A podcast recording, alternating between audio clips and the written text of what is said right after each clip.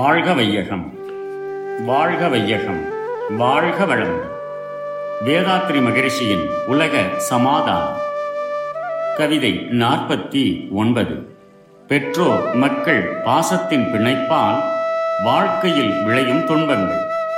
ஒரு குழந்தை பிறந்தது முதல் வளர்ப்போர் ஊட்டும் உணவு ஏற்றத்தாழ்வு அதனால் அடையும் துன்பம் பருவத்திற்கு ஏற்றபடி அவ்வப்போது படிப்பு முதல் இல்வாழ்வை ஏற்கும் மட்டும் வருகின்ற துன்பமெல்லாம் ஆழ்ந்து நோக்க வாழவே விருப்பமின்றி சோர்வர் பெற்றோர். இருவருமே என்றும் தம் மக்களோடு எத்தனையோ துன்பங்கள் ஏற்றே வாழ்வார். இன்றுள்ள மக்களில் பெரும்பாலோர் சரியானபடி குழந்தை வளர்ப்பில் தெளிந்த அறிவும் திறமையும் உடையவர்கள் அல்ல. அறியாமையாலும் பாசத்தாலும் ஏழ்மையாலும் செல்வத்தாலும் அவர்கள் குழந்தைகளுக்கு உணவை அதிகமாகவோ குறைவாகவோ முரணாகவோ கொடுப்பதனால் அவைகள் அடையும் துன்பங்கள் பல. பருவங்களுக்கேற்ப மனோபயிற்சி கல்வி முதலியவற்றை இக்குழந்தைகள் பெற முடியாததால் அவர்கள் வளர்ச்சியிலும் பிற்கால வாழ்விலும் அதன் விளைவால் சமூகத்திலும் பல இடையூறுகள் துன்பங்கள் விளைகின்றன. இவ்விதமாக ஒரு குழந்தை பிறந்தது முதல் அது இல்வாழ்வை ஏற்றுக்கொள்ளும் பருவம் வரையில் படும் துன்பங்களையும் அந்த குழந்தையை பெற்றோர்கள் அதன்பால் எடுத்துக்கொள்ளும் முறையறியா அக்கறையால் படும் துன்பங்களையும் சேர்த்து ஆராய்ந்து பார்த்தால் பெற்றோர்களுக்கு வாழ்வில் சலிப்பு தோன்றிவிடுகிறது. வாழ்க வளம். May the whole world live in peace, prosperity, and harmony. World Peace. By Yogiraj Sri Vethathiri Maharishi. Poem 49 Effective System of Child Rearing. So far, the efforts of spiritual and social leaders were concentrated on to reform or metamorphose the character of adults to be morally good citizens. Their success has been very limited. Why? Everybody has hereditary imprints as stock brought forward at the time of birth. According to environmental circumstances, the imprints are activated and deeds and thoughts are blossoming. By the biomagnetic flow in the physical body and by the polarity arrangements of the cells of the body and brain, Every action and thought makes as line of flow of magnetism through the cells. Once it occurs, that becomes an imprint of a line of action in the cells. As many times as one engages in one deed or thought, that much more deeply and strongly the imprints take hold. Unless there is a strong force to change some deed or thought by need, painful feelings, punishment, or inevitable pressure, man cannot and will not change his habits. Floating on the flood of habits is easy for him.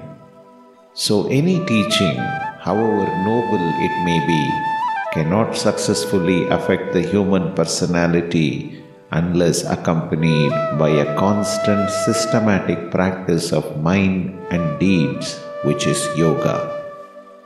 Therefore, morally disciplined behavior and metamorphosis of character should begin in the age of childhood.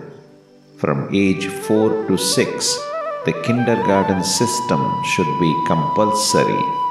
This should be a daycare program for the children. Well trained teachers in health science, psychology, social welfare, and moral behavior should be appointed for this purpose. To meet the demand, the services of retired persons could be successfully utilized.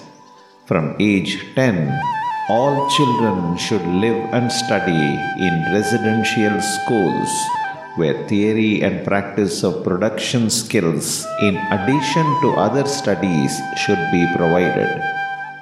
Every student should be made self sufficient in language and earning capability.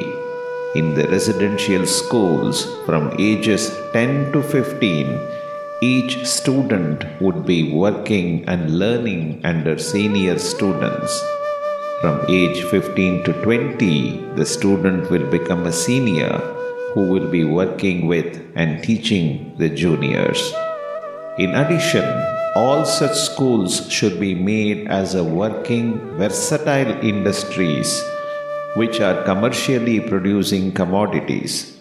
Such schools, in due course, should become self sufficient in meeting their expenses with a small government grant. Later on, children between ages 6 and 10 also should be brought into the residential school system. In addition to family planning programs, young people should be educated in natural methods of birth control. There is a yogic method called Kayakalpa. If this practice is started just after maturity of males and females, the sexual vital fluid will get thickened and absorbed in the body by recycling. After five years of practice, couples are able to postpone or conceive a child or not according to their wish. In this process, sexual potency is retained, but craving is brought under control. Genetic quality of sperm and ovum are greatly improved so the progeny are healthy. The Kayakalpa Research Foundation at Aliyar in Pollachi, India will supply more information about this yogic practice. The poor and illiterate people are giving birth to many children and they are tortured in life by lack of health, energy, and money their children also suffer horribly. All such people ultimately disturb the society and government. Our government leaders should take joint steps to relieve the difficulties of the poor. May the whole world live in peace, prosperity, and harmony. Be blessed by the divine. கடமை அறவாழ்வின் நாட்டத்தே சிறக்க